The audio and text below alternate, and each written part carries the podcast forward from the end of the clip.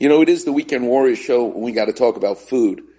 This week I had one major disaster with food and one complete revelation. I had a muffin this week, okay? There's blueberry muffins, there's corn muffins, there's all kinds of muffins. Have you ever had a pineapple and walnut muffin? Changed my life. I was encouraged to get this muffin and I would eat it slowly after I went surfing on Sunday.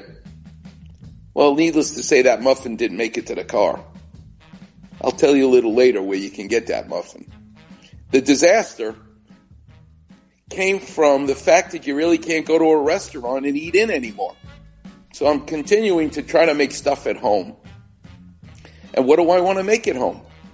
Well, the New York Times had an article about a Chinese restaurant, Szechuan Chinese restaurant in New York, that makes my favorite, you know, egg rolls. The New York style Chinese food is amazing. But of all that, there is a dish that is truly my number one favorite. They're called cold sesame noodles. Tastes like peanut butter, but it's sesame mixed into Chinese noodles.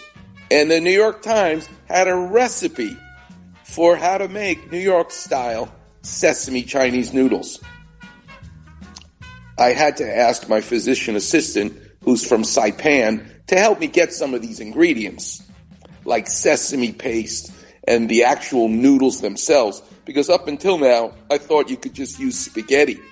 Forget about it, you can't.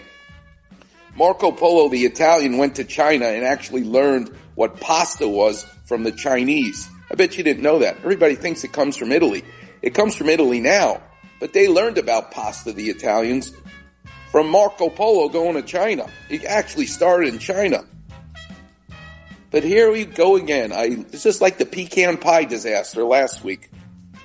I laid out all the ingredients that they said you should have, combined them, and guess what? It tastes terrible. It was awful.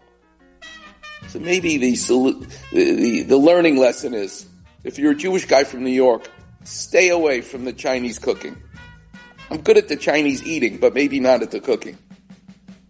My wife convinced me that, you know what, it actually tastes better the next day, the day after. She's being too nice. I just cannot make New York style Szechuan cold noodles, but I tried anyway. But at least I'll be able to encourage you with the pineapple walnut muffin. That'll be our food item for this week, and I'll tell you where to get it a little bit later in the show.